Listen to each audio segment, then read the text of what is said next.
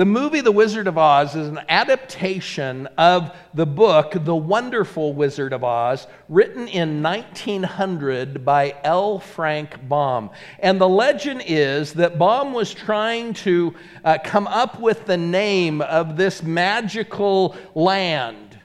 And he was trying to figure out some name for this land, and he glanced over at his file cabinet, and there he saw a file drawer that was labeled O to Z. And that, we hear, is how he came up with the name Oz for the land of Oz. And most, if not all of us, have seen the movie. I'm guessing more than once in our lifetime, but you might not realize originally it was not a success. The Wizard of Oz was released in 1939 in the midst of the Great Depression when going to the movie would have been an unimaginable luxury for many households. So it initially uh, recouped uh, only its $2.8 million budget. O- only upon theatrical re release did it begin to generate a real profit. Since 1956, when it was first shown on TV, the film has become enormously popular and is shown on television multiple times per year. But there are a few odd things about the movie that you may not know. Did you know the Wicked Witch was a kindergarten teacher before she appeared in the film? Would you have guessed that the actress that played the Wicked Witch was 18 years younger than the actress that played Glinda the Good Witch at the time of filming? Did you know that sadly, Auntie Em committed suicide later in life because of a painful disease and the loss of her eyesight? The movie was filmed 77 years ago, and if my research is correct, two members of the original cast are still living one of the Munchkins from the Lollipop Guild, and one of the witch's soldiers. They are both around 100 years old today. Now, there are many, many lessons that we could learn from this movie, but I want to focus today just on one. So, watch this clip and then we'll go on. Really? You know what Miss Gulch said she was going to do to Toto? She says she now, was going to. Now, Dorothy, dear, stop imagining things. You always get yourself into a fret over nothing. Now, you just help us out today and find yourself a place where you won't get into any trouble. Place where there isn't any trouble. Do you suppose there is such a place, Toto? There must be. It's not a place you can get to by a boat or a train. It's far, far away. Behind the moon, beyond the rain,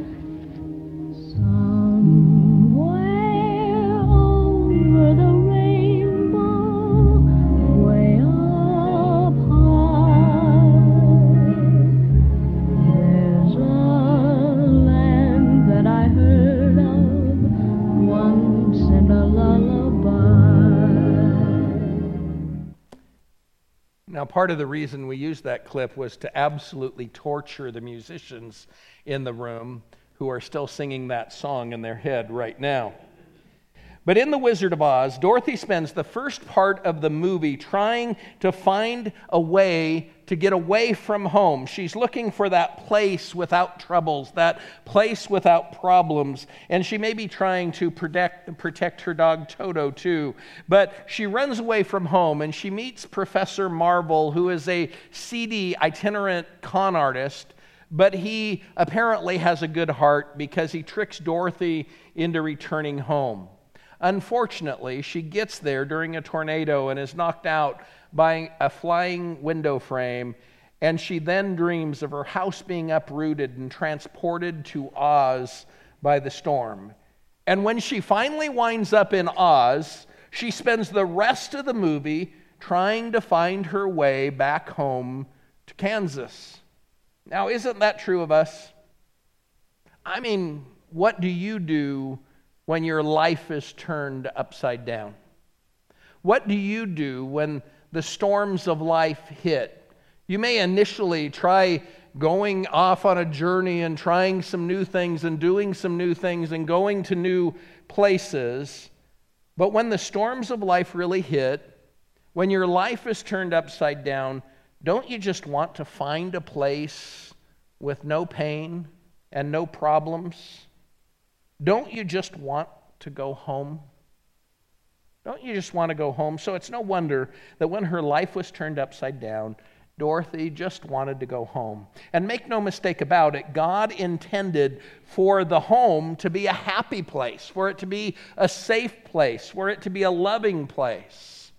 And I realize for some here, that may not have been the case.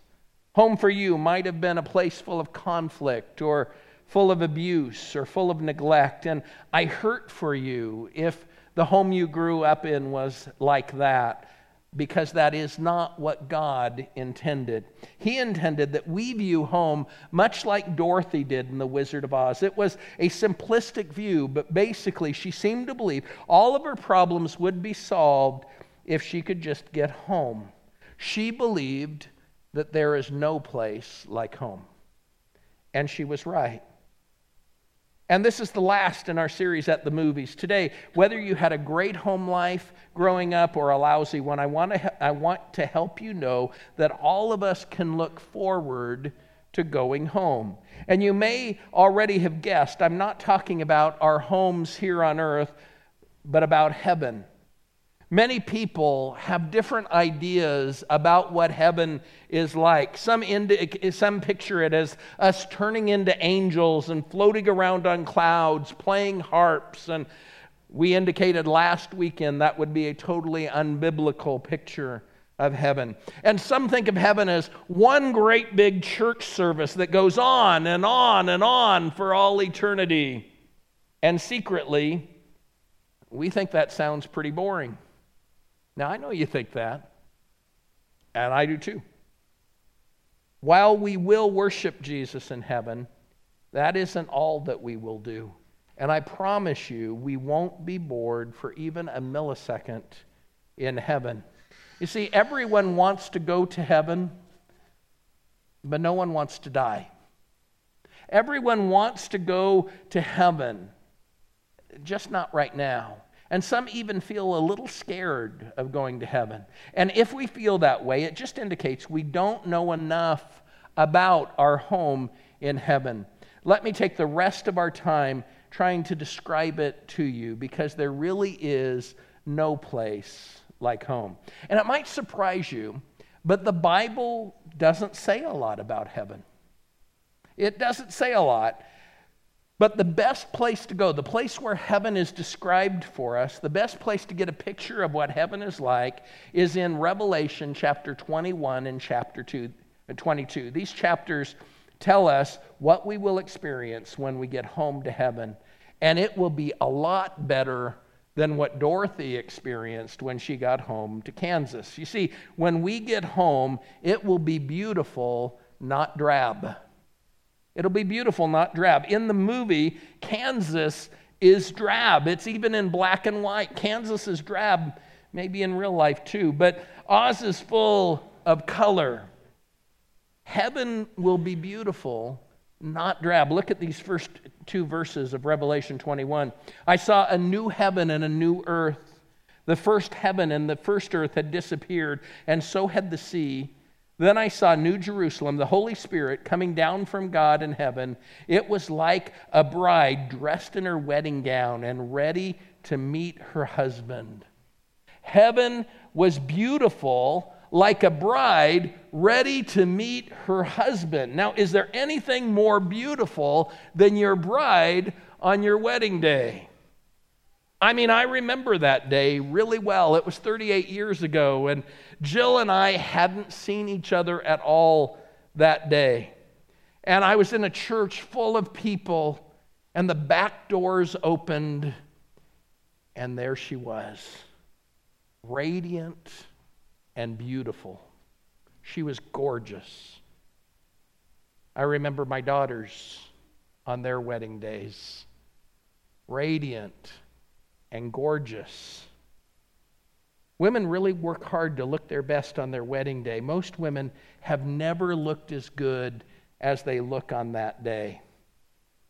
And the secret that we don't tell grooms Most won't ever look that good again. My wife and daughters, as the exception to the rule, of course. But when you think about beauty, brides are beautiful. But this world we live in is a beautiful place. I remember the first time I visited the Grand Canyon. Of course, I had seen pictures before, but it was the first place that I visited that was even more beautiful than any photograph I'd ever seen. I felt that same way about Hawaii and the fall colors, the first year that we lived here, and every fall since. There is so much beauty around us the mountains, the beautiful sunsets, flowers, the beauty of freshly fallen. Let's not talk about that for a few months.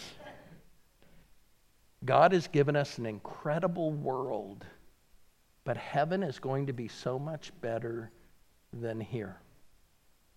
Think about it. The world we live in is breathtakingly beautiful. And it took God only seven days to create this world, but He has been working on heaven for over 2,000 years. Heaven is going to make earth look like a dump. It will be so great, we will think we have died and gone to heaven. and we will have. Second, when we get home, it will be new, not old. New, not old.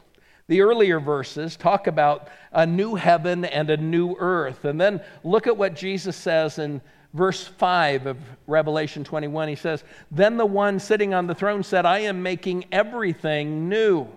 Everything in heaven will be new. And we like new things. We like new clothes and new cars and new furniture and new technology. In heaven, everything will be new. About 12 years ago now, Jill and I built a new house and a new community in Arizona. Now, it wasn't a fancy house or an expensive house, but it was brand new, and no one had ever lived in it before, and everything inside of it was new except our furniture and that didn't take very long. A lot of that was new too. You know how it goes when you move into a new house. But it was very different than what we were used to. And we really enjoyed it. I mean, it was really different being surrounded by houses, all of which weren't there just a year before we moved in.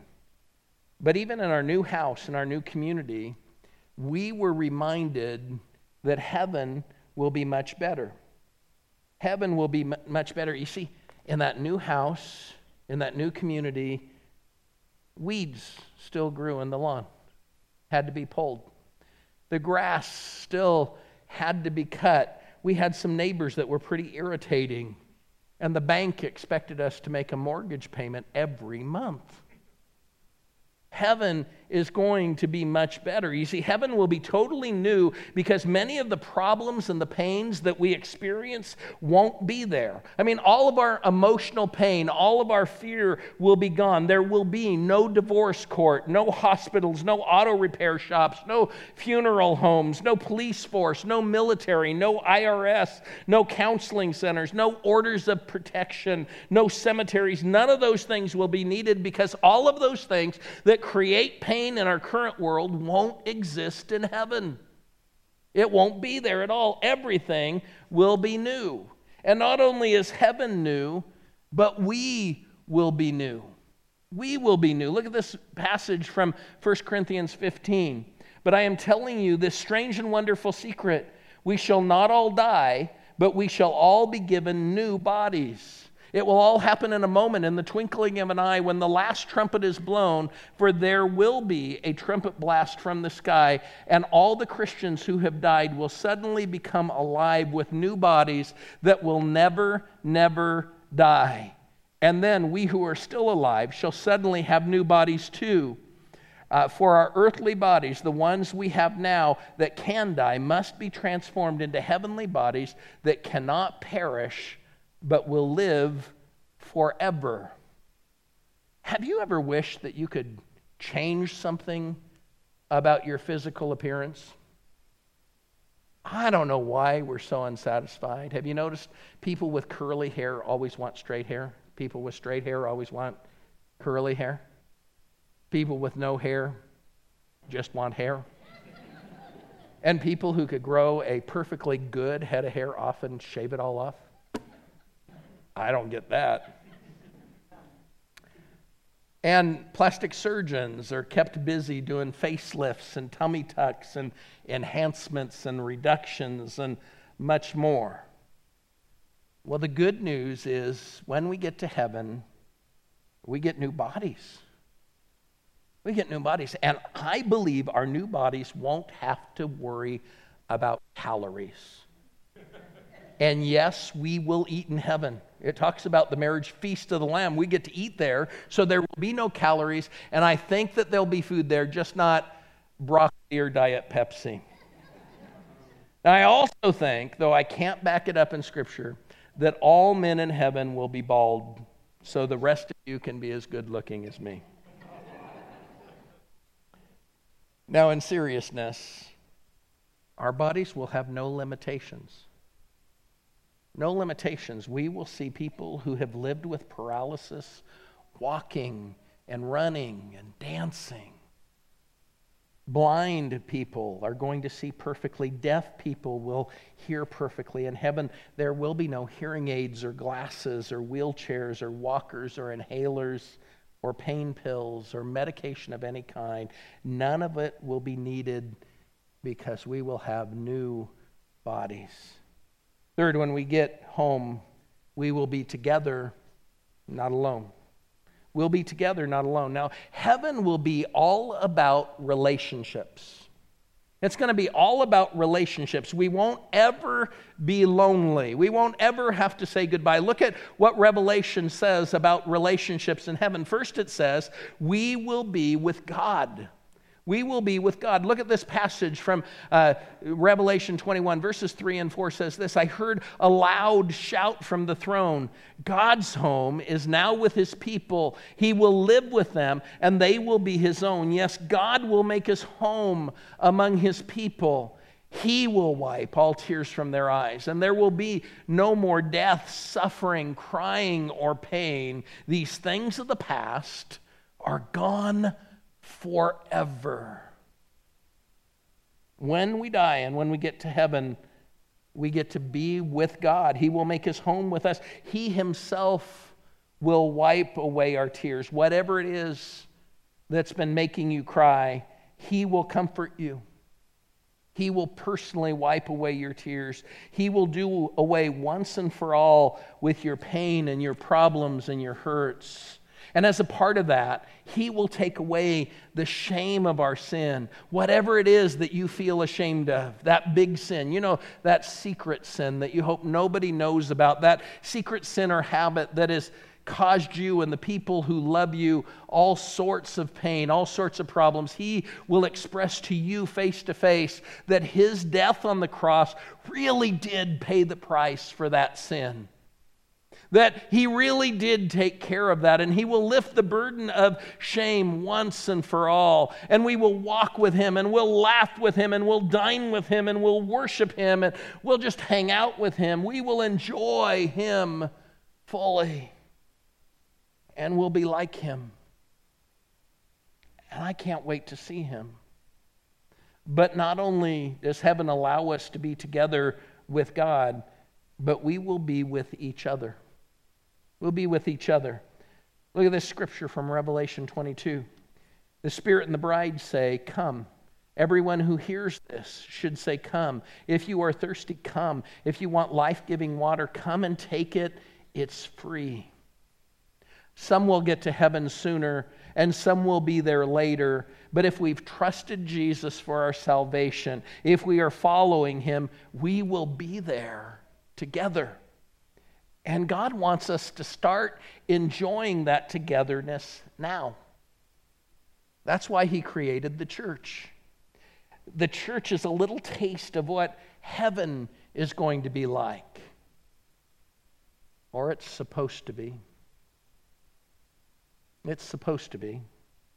I mean, we see so much hate in our world and people dividing up over different political views and social views and small little problems, and unfortunately, even people who claim to love and follow Jesus can't seem to show his love consistently for each other or for the people around them in the world. But since we'll all be together in heaven, we'd better learn to get along here. We'd better learn to get along here. I'm trying to let God control my heart and my attitudes and my tongue and my actions and my prejudices because I don't want to spend one minute in heaven having to apologize to you about what I said about you or what I thought about you or what I did to you. You see, my goal is to start treating people now the way that I will treat them in heaven I'm still working on that. Maybe you are too. Lastly, we will be with people we influenced. I don't want you to miss something important here. It's kind of hidden in that verse we just read, but look at it again. The Spirit and the bride say, Come. Not only is God's Holy Spirit inviting people to come to know Jesus and enter into heaven, but so is the bride. Now, what is the bride? According to Scripture, the church is the bride of Christ. And one of the main jobs of the church is to say, Come. We're to say, Come to those who are far from God. We're to invite those who are thirsty. We are to invite those who need hope. In fact, the passage says that everyone who hears the invitation, everyone who hears the good news, has the job of spreading the good news to other people. And we've seen that happen here at Impact. I mean, some of you have come here and you have crossed the line of faith and you have found fulfillment in your relationship with Jesus. And you have said to your family and you've said to your friends, Come. And people have joined you for church. And then they've crossed the line of faith. They've made decisions to give their heart and life to Jesus. And now they will be joining all of us in heaven. Praise the Lord. That's the way it's supposed to happen.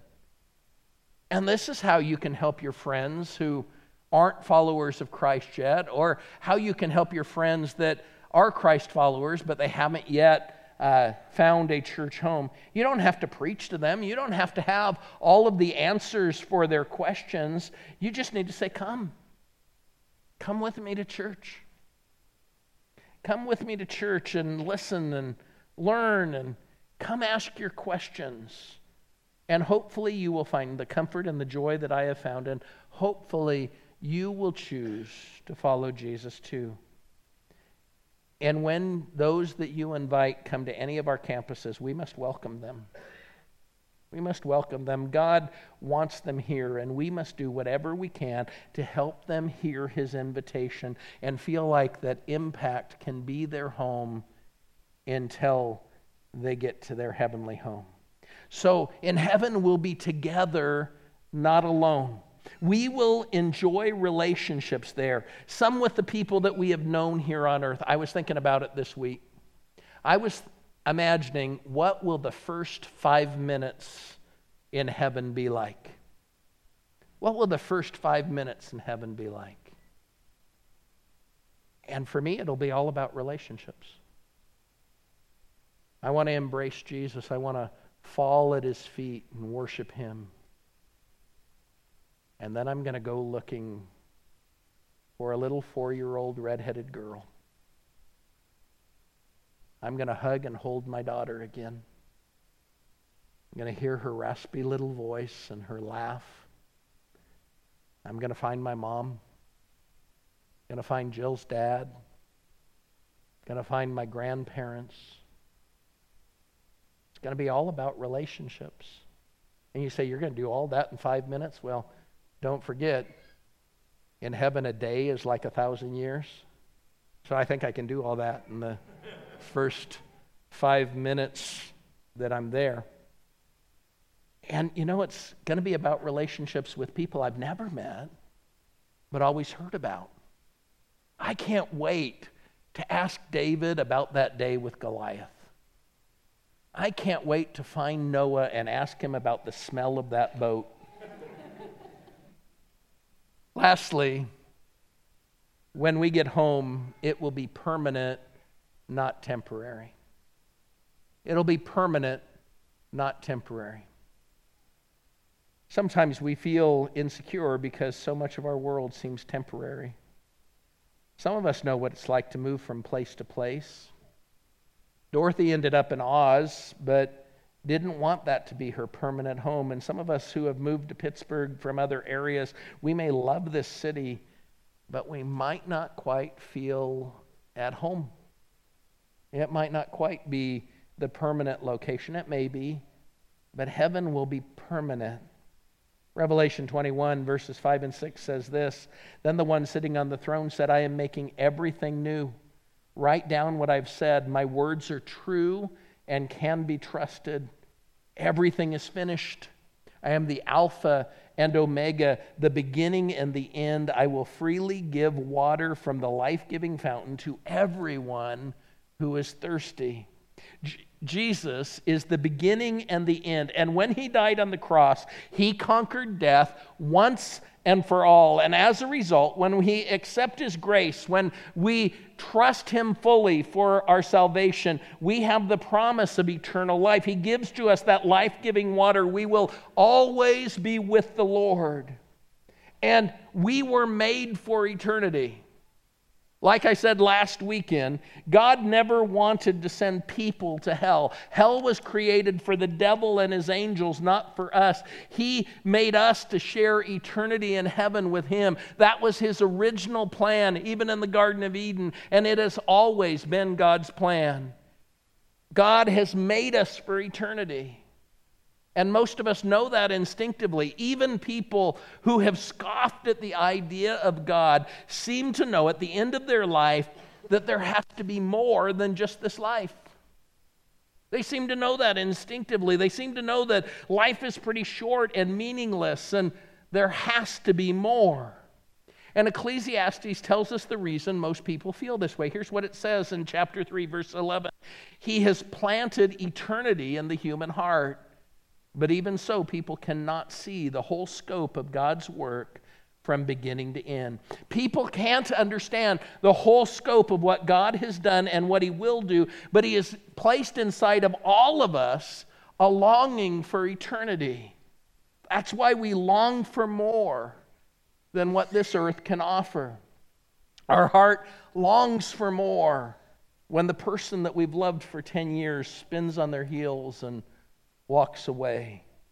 Our hearts long for more when we read about another baby abandoned in a trash can, or about another terrorist attack or school shooting. Our heart longs for more when we hear about more soldiers or police officers dying or another senseless murder.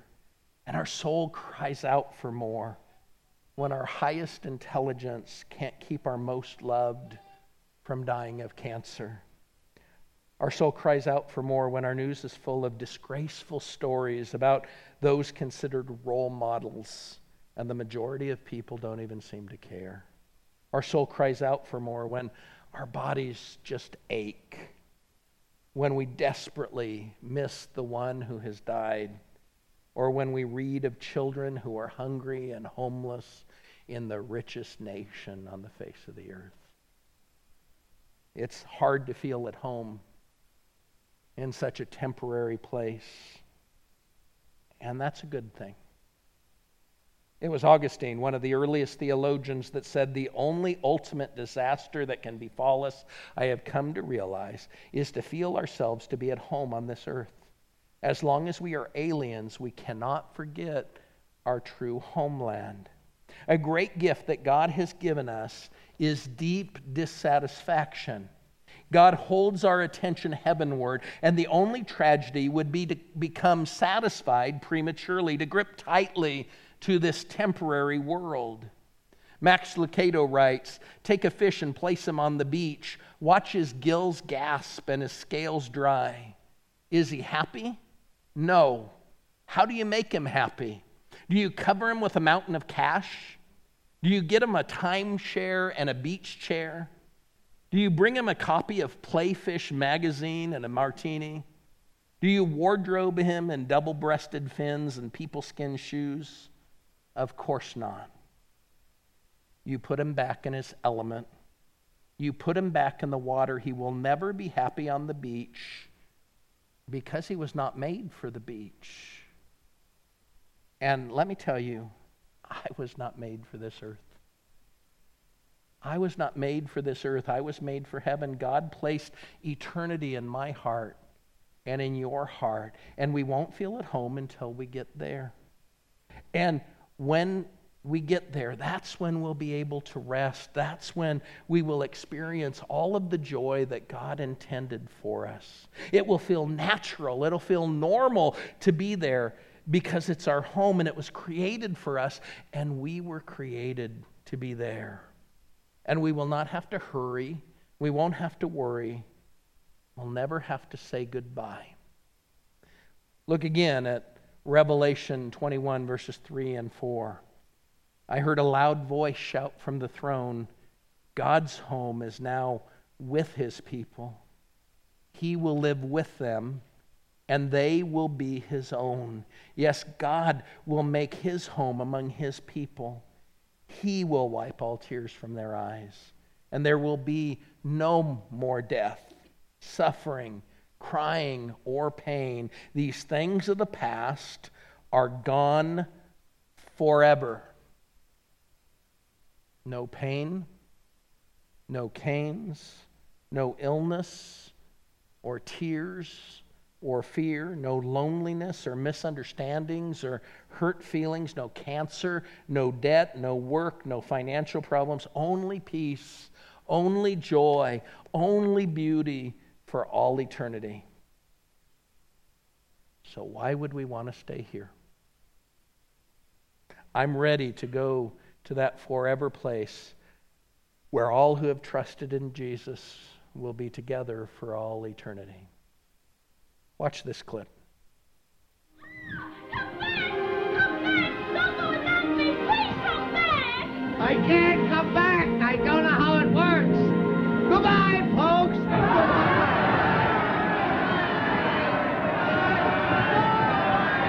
Oh, no, I'll never get home.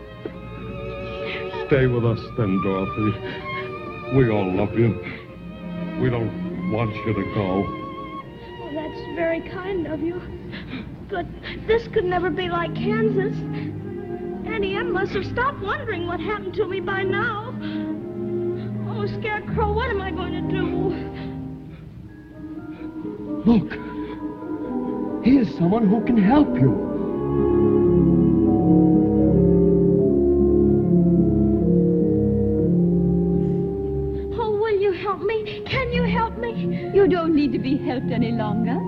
Always had the power to go back to Kansas.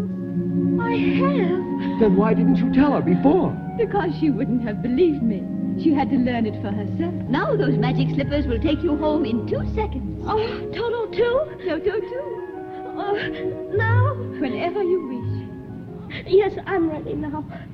Then close your eyes and tap your heels together three times. And think to yourself, There's no place like home. There's no place like home. There's no place like home. There's no place like home. There's no home.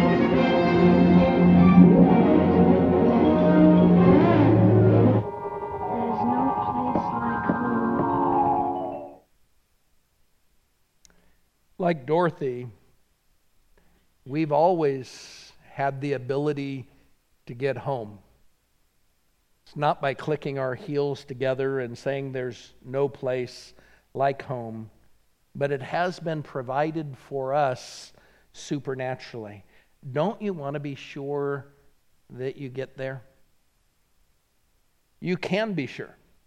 Revelation 21 helps us with this too. Look at verse 7 and then look at verse 27. All who win the victory will be given these blessings. I will be their God, and they will be my people. Then skip to verse 27. But nothing unworthy will be allowed to enter. No one who is dirty minded or who tells lies will be there. Only those whose names are written in the Lamb's book of life will be in the city.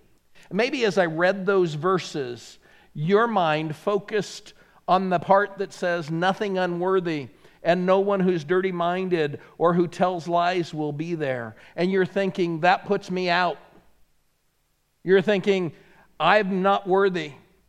I've told lies. I've thought things that I shouldn't think. That puts me out. That describes me. And I want you to know it describes me too. But if you focused on that, you are missing the most important part.